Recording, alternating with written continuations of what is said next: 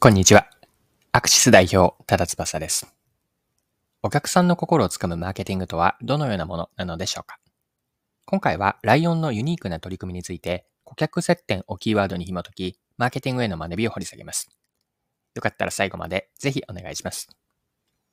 はい。消費財メーカー大手のライオンが面白い取り組みをしています。グミとガムに AI 技術を組み合わせ、子供の歯の成長を後押しする商品を出しました。こちらについて日経の記事で詳しく載っていたので、記事から一部抜粋をして読んでいきます。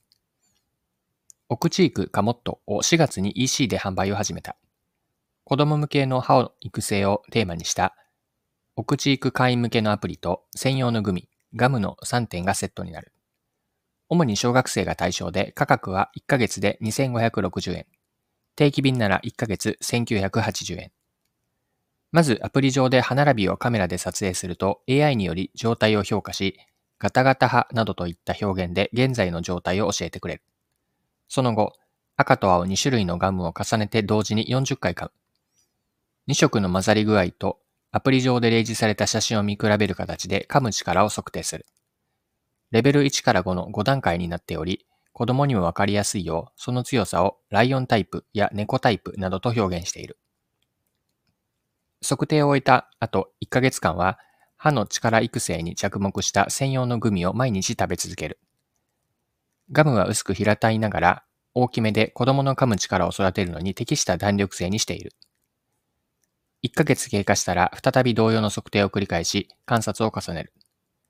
ライオンが販売前に実施したと実験によると1ヶ月使用した子供の咀嚼力は1.6倍になったという。はい。以上が日経の2023年6月11日の記事からの引用です。ライオンはお口育カモットによって子供の口腔の健康に、お口の健康に対する意識が高まることを目指しています。子供の口の健康を中心に据えながら、従来の物販だけではない成長の可能性を探るとのことです。はい。では、このライオンの事例から学べることについて掘り下げていきましょう。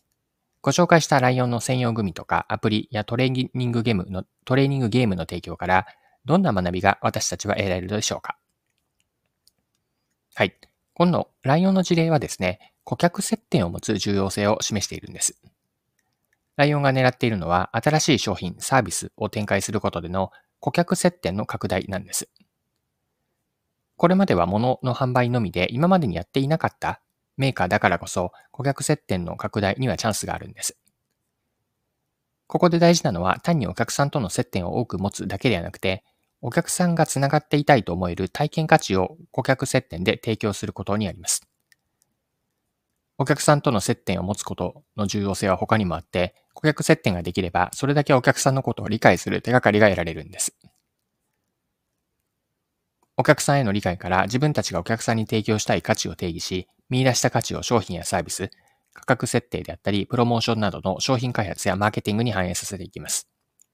そして一人一人のお客さんに文脈に沿って価値提案を行って、顧客接点で価値を実現すると。こうした好循環を回していくことがビジネスを持続可能にする鍵を握るんです。はい。で、ライオンの事例からもう一つ掘り下げたいテーマが、自社の存在意義の再定義なんです。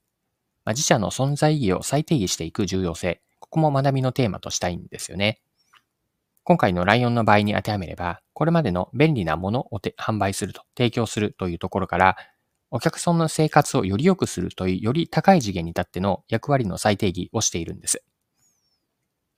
具体的には、ライオンはオクチークカモットからの顧客設定の拡大と価値向上によって、子供の航空衛生をサポートし、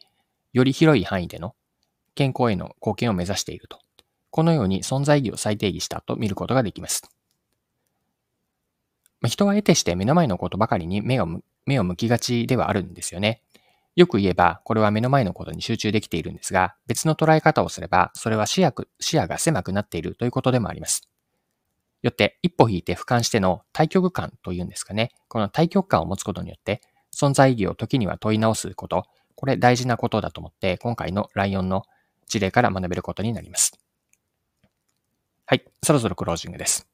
今回はライオンの子供向けの歯の育成サービスですね。お口育カモットを取り上げて学べることを見てきました。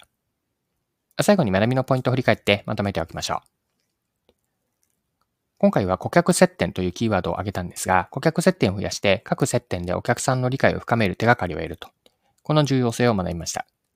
顧客理解からお客さんに提供したい価値を定義し、見出した価値を商品開発やマーケティングに反映させると。お客さんの文脈に沿って価値提案を行って、顧客接点においてお客さんがこの繋がっていたいと思えるような体験価値を提供すると。この重要性をこの事例から学びます。もう一つテーマとして、対局間での存在意義を見出すということもあったんですが、企業としての役割をより高い次元に立って、こう一歩引いて全体を俯瞰するような対局感を持つことで、自社の存在意義、まあ、自身の存在意義を問い直すことができるでしょう。はい、今回は以上です。最後までお付き合いいただきありがとうございました。それでは今日も素敵な一日にしていきましょう。